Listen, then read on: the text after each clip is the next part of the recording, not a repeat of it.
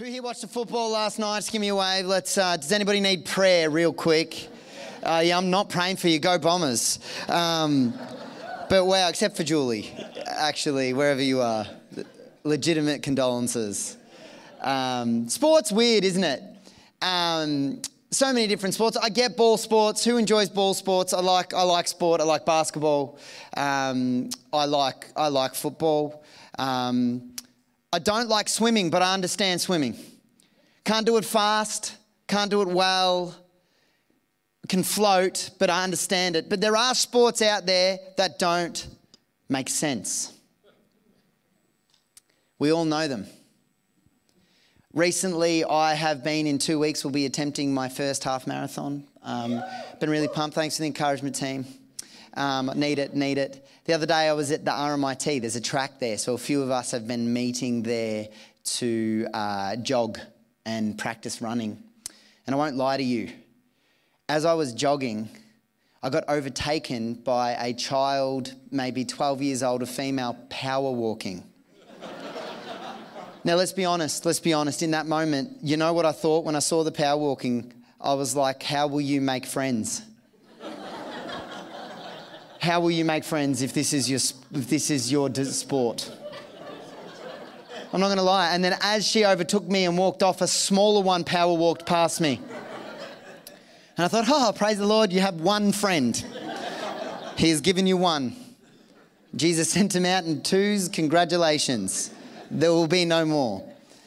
And uh, I looked at the rules and I was all concerned and couldn't understand. You have to have one foot on the ground at all times but the landing foot has to have a straight leg, and it manifests itself in the weirdest sport we've ever seen. Think about it. The sport needs so much help, they had to add power in front of it to make it legitimate.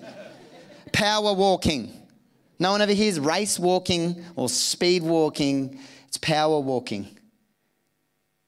Walking's a weird thing. It is, it is a weird thing. My sister recently uh, tore her. She, she was literally with her trainer. Uh, she, she was literally doing a lunge like what I did before, and she tore every ligament. She tore her PCL, her ACL, and her meniscus, tore them off. Yeah, and it was unbelievable because now she walks along and the knee just gives way. Hilarious. Um, bad, bad, bad, please. We prayed for her. I'm believing for healing, but funny, funny too. And um, you know, we're having a good laugh about it. She's of a similar sense of humor to me, and she's been sending me memes like, I don't know whether this is my bad knee or just the way that I walk with my swag. You know, it's very funny. But isn't it interesting that when somebody has a weird walk or there's something wrong with their walk, you can notice it? Hey, you can go, this person has a limp um, I have the, the natural inclination to have duck feet, you know, when you sort of walk with your feet hanging out. Is there any other people like that here?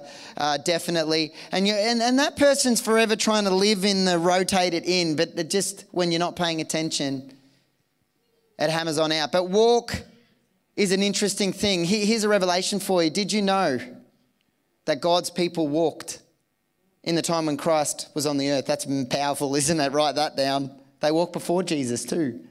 Uh, they walked, they walked through the Red Sea. That was incredible. Peter walked on water. That was incredible. But the Bible refers to walking in the older translations the, the, uh, in a way that depicts something a little bit different. When it talks about walking in regards to what it actually means in context with what they're talking about, is actually your life and your manner. In a, um, a book that I read, a guy describes the Christian walk when the Bible talks about walking as the manner at which we live our life where God is leading us from where we are now to where we need to be. So the walk is about your life. Now, when you look at the New King James, you see walk all the time. But you could actually switch that word uh, into more modern translations, New Living Translation, NIV, so forth, from with walk to the word live. So the walk is actually about your life. Whenever you see walk in scripture, it's actually about your life. If you look at it, your walk is about how you live. Your walk is actually about your behavior. Your walk says a lot about who you are and what you believe. Your walk shows the world your priority, and your priorities, your walk shows God your desire for Him. So, really, when I talk about the word walk this morning, what I'm really asking you is I want you to assess today, as if this was a, a coaching session for your walk of life. How are you living? That's really the question. I'm going to say, How is your walk? But really, what I'm asking you is, How are you living? And does it bring honor and glory to God in the way that you walk? Does your walk reflect God's glory? Are the decisions you are making helping you walk in the direction and the call that God has for you? No one has a perfect walk, but everybody is definitely heading in a particular direction. So if you sit here today and you begin to assess your walk, your life, how you are living. Do not feel judged being in this room. I loved what Amy had to say. Thank you for coming from the, our East family, wherever you are. It's an absolute blessing. They're pointing, I can't find you. Thank you. Ah, there you are. Saw a hand somewhere. There you are. It was actually Gene that raised his hand. Nice work, man. You're not Amy. Um, but claim it if you need to, bro. Check your walk. That's weird. Um, but don't be judged. No one's walk is perfect, but this is how you can weigh up your walk. You go, hey, I'm walking in a direction where I may not be where I need to be, but I'm definitely not where I was once before.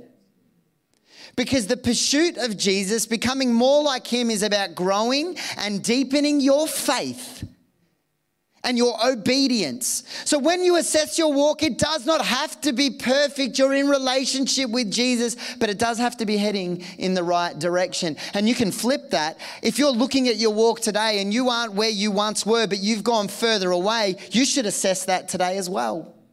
And know that you're in a community that loves you and wants you to be moving in the right direction. There may be some people here today that you might be facing the right direction or you believe you are, but you're stuck. Your walk isn't going anywhere. You feel dry. Uh, you're, you're overcome by things. Then the walk needs to be assessed today because when you assess a walk, you can maximize what you are doing. Like if you think if you're walking or doing any sport with the wrong form, it increases your risk of injury. So, today, when we talk about our walk and assessing how we are living, how you are living, if you assess it in a manner that you begin to align it with God's will, it can actually prevent injury through obedience. You know, I'm a person I'd much prefer learn through obedience than crisis. Give me a wave. I want to learn, we're going, to, hey, it's hard to obey, but it's better than stuffing up. So let's pray. Father, as we come around your word today, Lord, I pray that you'll speak. Pray that you'll help us. In Jesus' name, amen. Other thoughts I put here think about who you are walking with. Think about your friends, think about your family, your co workers, church community. I don't want to put a negative emphasis, actually, I want to put a positive emphasis on this regard. God's allowed you to walk with some significant people, so don't take them for granted. There are some people here that aren't realizing the significance that God is putting in their life. You need to take a hold of it.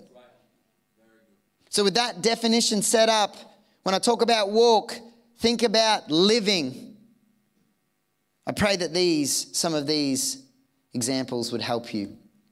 In Second Corinthians, if you want to turn in your Bibles there, it's going to come up on the screen.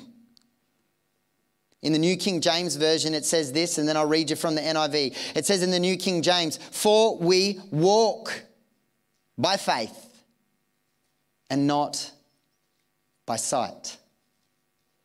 We walk by faith and not by sight. The NIV, for we live by faith and not by sight. The Christian walk is more about our faith than about our circumstance. I live to be faithful to the one I don't see, but I have experienced. to the one I love, Jesus, though I've never seen him in person.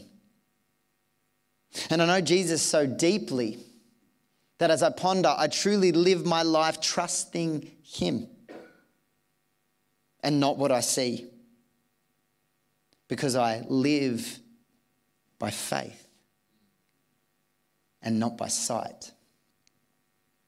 Now, who knows that that's easy to say and hard to live? Give me a wave if you agree. You know, and I, I want to talk personally this morning that it is a challenge for many people in our society.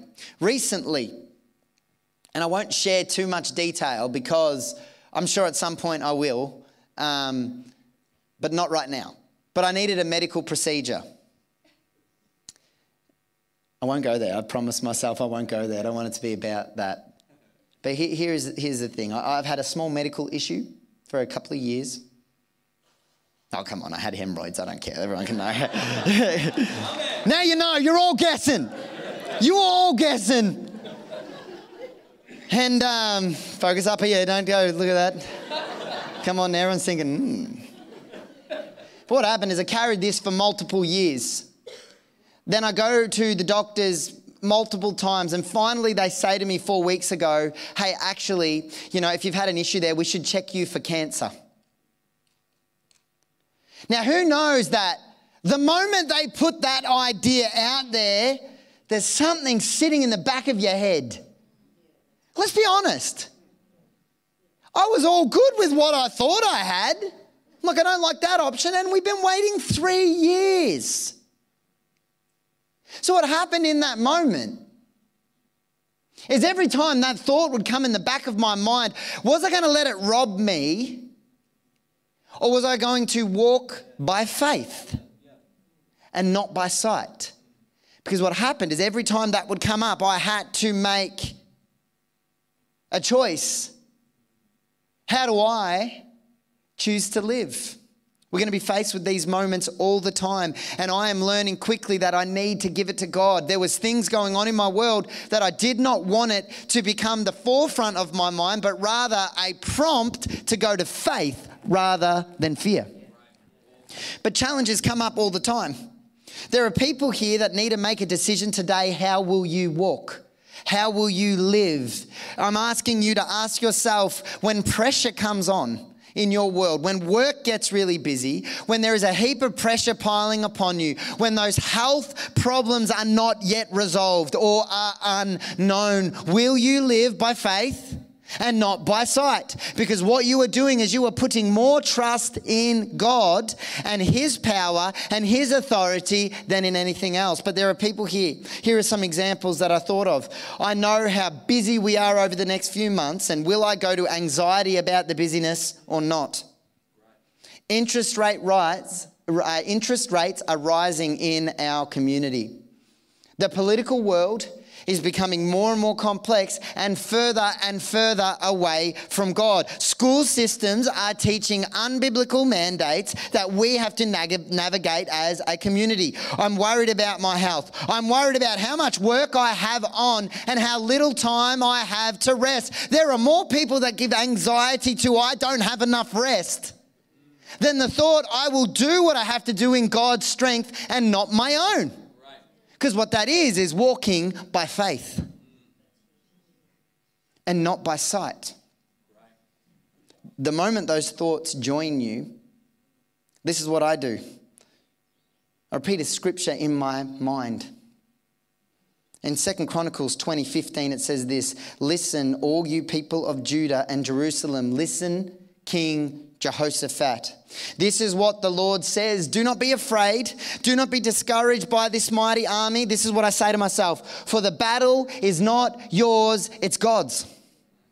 The battle is the Lord's. I had a friend of mine who recently called me really early one moment to say that his workplace had been deliberately targeted they had gone through, ransacked the whole thing, wrote things on the wall that were horrible, wedged knives into particular areas, stole computers, wrecked the place. A deliberate targeting. I was so inspired. Didn't go to fear, went to faith. I must be doing something right. trying to love people and facing this level of opposition. Everybody has a story. Everybody has a moment. And in walking with Jesus, you are walking, trusting Him despite your lack of understanding, despite your lack of what you see in the physical. Because as a believer, we are not putting our faith in what is going on around us, but rather what we do not see. As we look at it, in 2 Corinthians 5 7, where it says, walk by faith or live by faith, we're being reminded in the context here that God's preparing a place in heaven with a new body. It's going to be phenomenal. And the guarantee, it says in that scripture, that we have received is the Holy Spirit's presence in our life. So as I ponder that and I remember that when I face challenges, am I going to walk by faith and not by sight? I remember the battle is the Lord's, and I say to myself, I'm going to live by faith. Because when I stand before God, I want the peace in my heart to know that while I was in this earthly body, the choices that I made in this life reflected a life that was lived by faith and not by sight. Who wants to do the same? You know, as I pondered about it, I know that as a believer in Jesus, I already live this way. Because I did not see Jesus as a person, I did not see him hang on a cross. I did not see him raised from the grave, but I know him. I've experienced the guarantee that God gives us, which is the Holy Spirit. And I've put all my trust right. in him. As a believer, you believe that God raised him from the dead. If you believe that, you can believe God when you're busy. You can believe God when you're scared. Why? Because you walk by faith. You live by faith, not by what you see. So, as you assess your walk today, are you doing that? What is the loudest voice in your life? Is it the fear or is it the Holy Spirit? Walk by faith and not by sight. Let me help you. Here's an application on how to do it 2 Corinthians 10:5. We demolish arguments and every pretension that sets itself up against the knowledge of God, and we take captive every thought to make it obedient to Christ. Here is a simple application for walking by faith and not by sight. When your thoughts try to come and stimulate fear and stimulate anxiety and lead you down that rabbit warren of negativity, you hold that thought captive. Captive means under your control and submission, and you say, I will rebuke that and I will walk by faith and not by sight. I had to walk that out for six weeks. While I waited for the operation to confirm, or the procedure that I've had that confirms there is nothing there. But I am grateful that I took a hold of it. I kept learning that when it's prompted, when it keeps crawling its way back in my mind, I would hold it captive, go, no. Some people need to start rebuking the thoughts that come into their head and hold them captive and under the will of Jesus Christ for your life. Too many people walk around being abused in their mind by the lies of the enemy. And then what happens is you wonder why you can't take authority and power. You're not holding the thoughts in submission to the will of Christ. Walk by faith and not by sight. Another time we refer to walk in scriptures in Isaiah 2:5. Next slide. It says, Walk in the light. I'm going to quickly read it to you. That's what Isaiah, son of Amos, saw concerning Judea or Judah and Jerusalem. In those days, the mountain of the Lord's temple will be established as the highest of the mountains. It will be exalted above the hills, and all nations will stream to it. This is a good thing. What's happening? Many people will come and say, Come, let us go up to the mountain of the Lord and the temple of the God of Jacob. He will teach us his ways so that we can walk in his path. The law will go out from Zion and the word of the Lord from Jerusalem. This is all really positive. He will judge between nations. It means they're submitting to him. He will settle disputes for many people. They will beat their swords, because they won't need them anymore, into plowshares and their spears into pruning hooks. Nations will not take up sword against nation, nor will they train for war anymore. Great promise. Then it says, Come, descendants of Jacob. Let us walk in the light of the Lord. We're going to return to that moment. Now, really, what happens is they begin to talk about what they're doing. It says, The day the Lord, your Lord has abandoned you people, you descendants of Jacob. They are full of superstition from the east. They practice divination like the Philistines and embrace pagan customs. Their land is full of silver and gold. There is no end to their treasures. The land is full of horses. There is no end to their chariots. Now it sounds positive, but one sec. Their lands are full of idols. They bow down to work, to the work of their hands, to what their fingers have made, so that people will be brought low and everyone humbled. Do not forgive them. Now, what happens is it actually goes on in Isaiah right through to verse 22, listing all the things that they have become reliant on that is not God that is not Yahweh.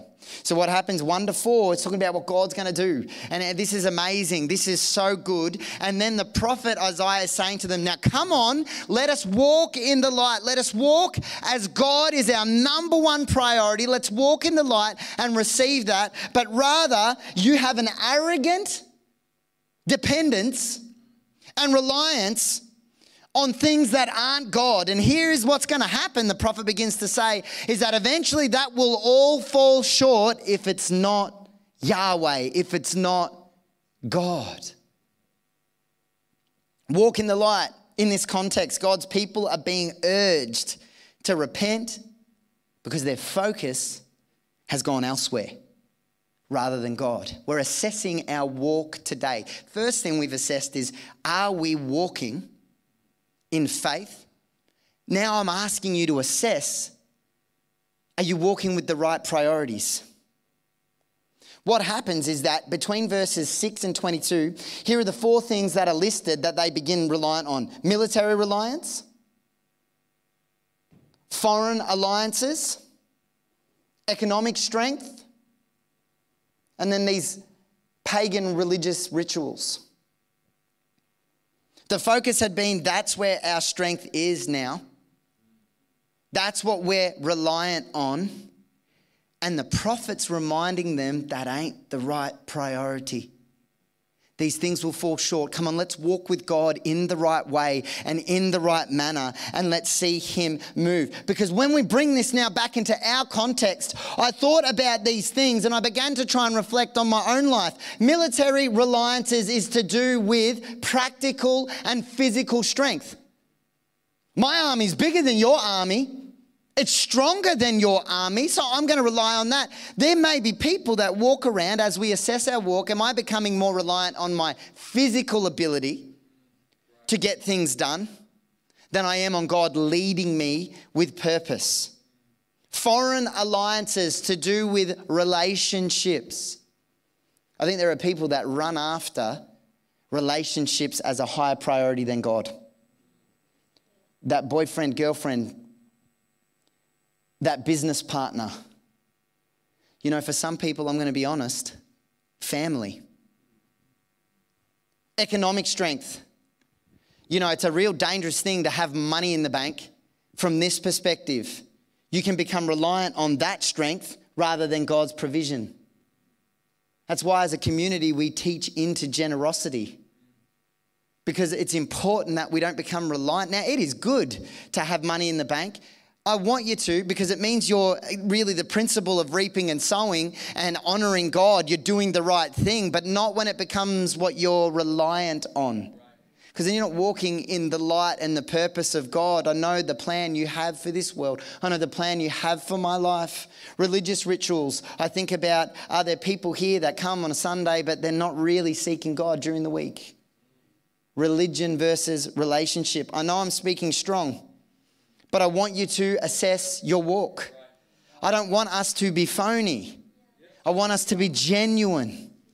You know, I've been challenged by my staff, uh, as in, I was talking about how God challenged me. They haven't challenged me. I mean, they can. I would be happy with it.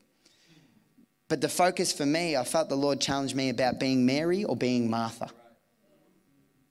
About do I want to be busy with the work or do I want to be in a discipleship position at the feet of Jesus? Because your life is built from the feet of Jesus. You know, I was thinking about the demon possessed man when uh, Christ uh, cast out the, the legion and he is found in his right mind at the feet of Jesus because there's deliverance at the feet of Jesus. When you think about the woman with the issue of blood, she makes her way through the crowd, and what happens? She touched the hem of his garment. There's healing at the feet of Jesus.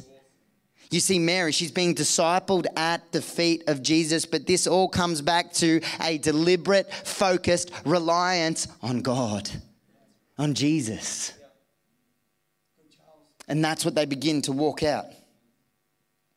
So, application Hebrews 12 says this. Therefore, since we are surrounded by such a great cloud of witnesses, let us throw off everything that hinders and the sin that so easily entangles. So here's the application it says things that hinder and the sin that entangles. Hinder and the sin. That means that there can be things that aren't sin that still stop you prioritizing God. And the sin that so easily entangles. So, what I would ask you to do as you reevaluate your world is are there things of a higher priority in the economy of your heart that come before God? because I don't want to be like the people of Judah. I want to walk in the light of God as the priority that is, you are my number one focus, you are my number one goal, you are the one that I love the most. You are my first priority. And then walk in love. I might get Shem to come and join me.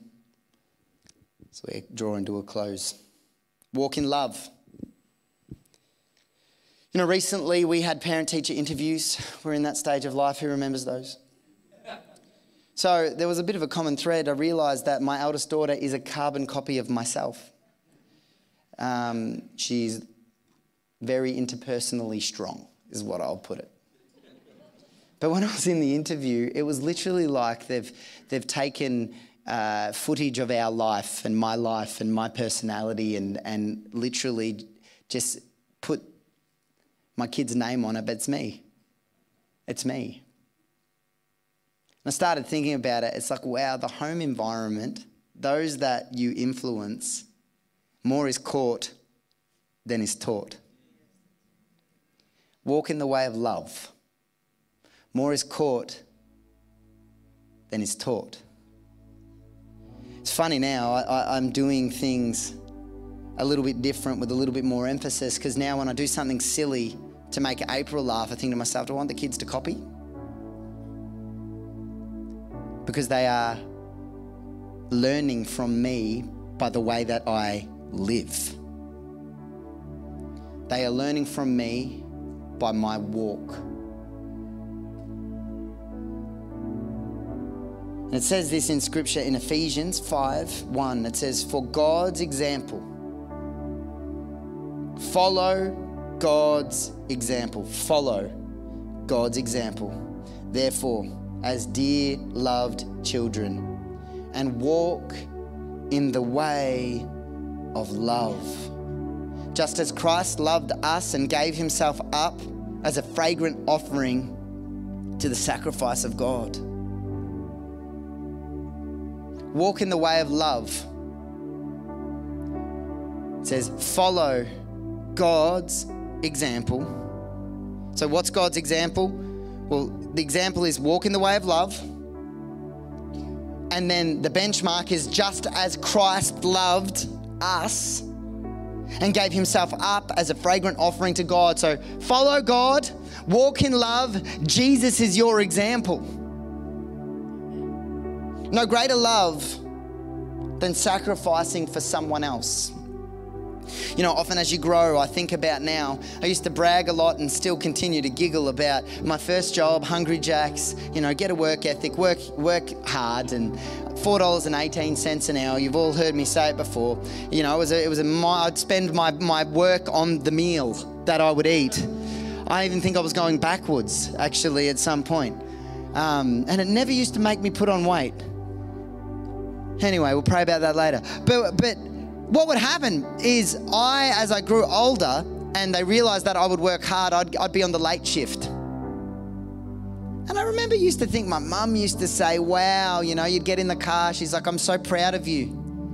I see you running around scrubbing that floor and squeegeeing it all back to the drain and you're sweating and I see you getting a drink and you're working really hard. And what I would realize is that I would work sometimes supposed to finish at 12 we'd work to 1 in the morning and mum I'd get back in the car and I'd I'd go home and she'd encourage me and I'd only do the late shifts on holidays so I could sleep in.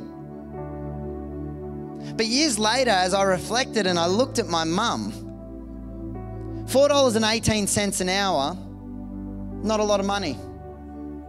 Once your kids start doing stuff at night, parents that are out there, you drop them off, you go home. The moment you hit the couch, it's real hard to get them back and it's real hard to go and get them because you're tired. You're like, I'm on the couch. So the whole getting up and coming back to pick them up, you're trying to figure out is there a carpool system? Is there something I can go on? You know, we need maybe we got to make some more friends with cars. You know, amen. You know, because you're thinking I can't be bothered. I can't be bothered. I'm going to do it because I want them in the right place, but I can't be bothered. And all of a sudden, as I thought about not being bothered, the Lord brought me back to my mum waiting till 1 a.m. in the morning for me to finish work. Sacrificial love. I did those late shifts on holiday so I could sleep in. My mum still had to go to work the next day. Sacrificial love. Christ provides the model. When the Bible says, walk in the way of love, just as Christ loved us and gave himself up sacrificially. So, as you assess your walk today, how are you loving people? I know we return to this as a church, but I want to see the fruit of this in our lives.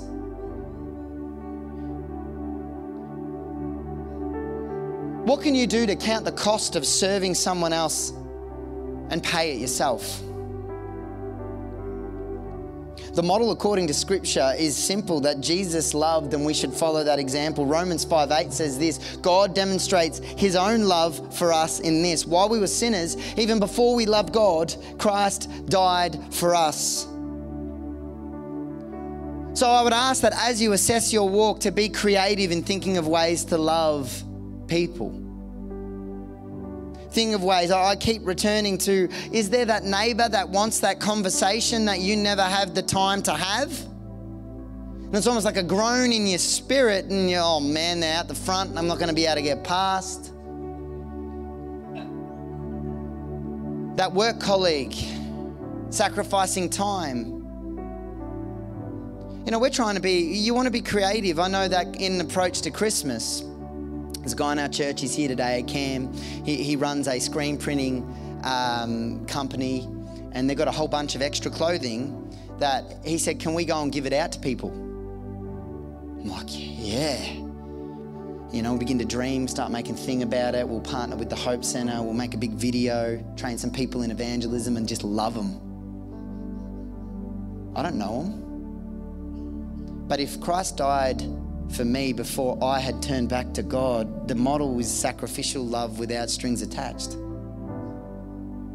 So as I walk and live in a society that cares more about self than others, the questions that I want you to ask yourself as you assess how you live is do you live by faith? Do you walk in the light, being God as the priority? And do you walk in love? Love for one another.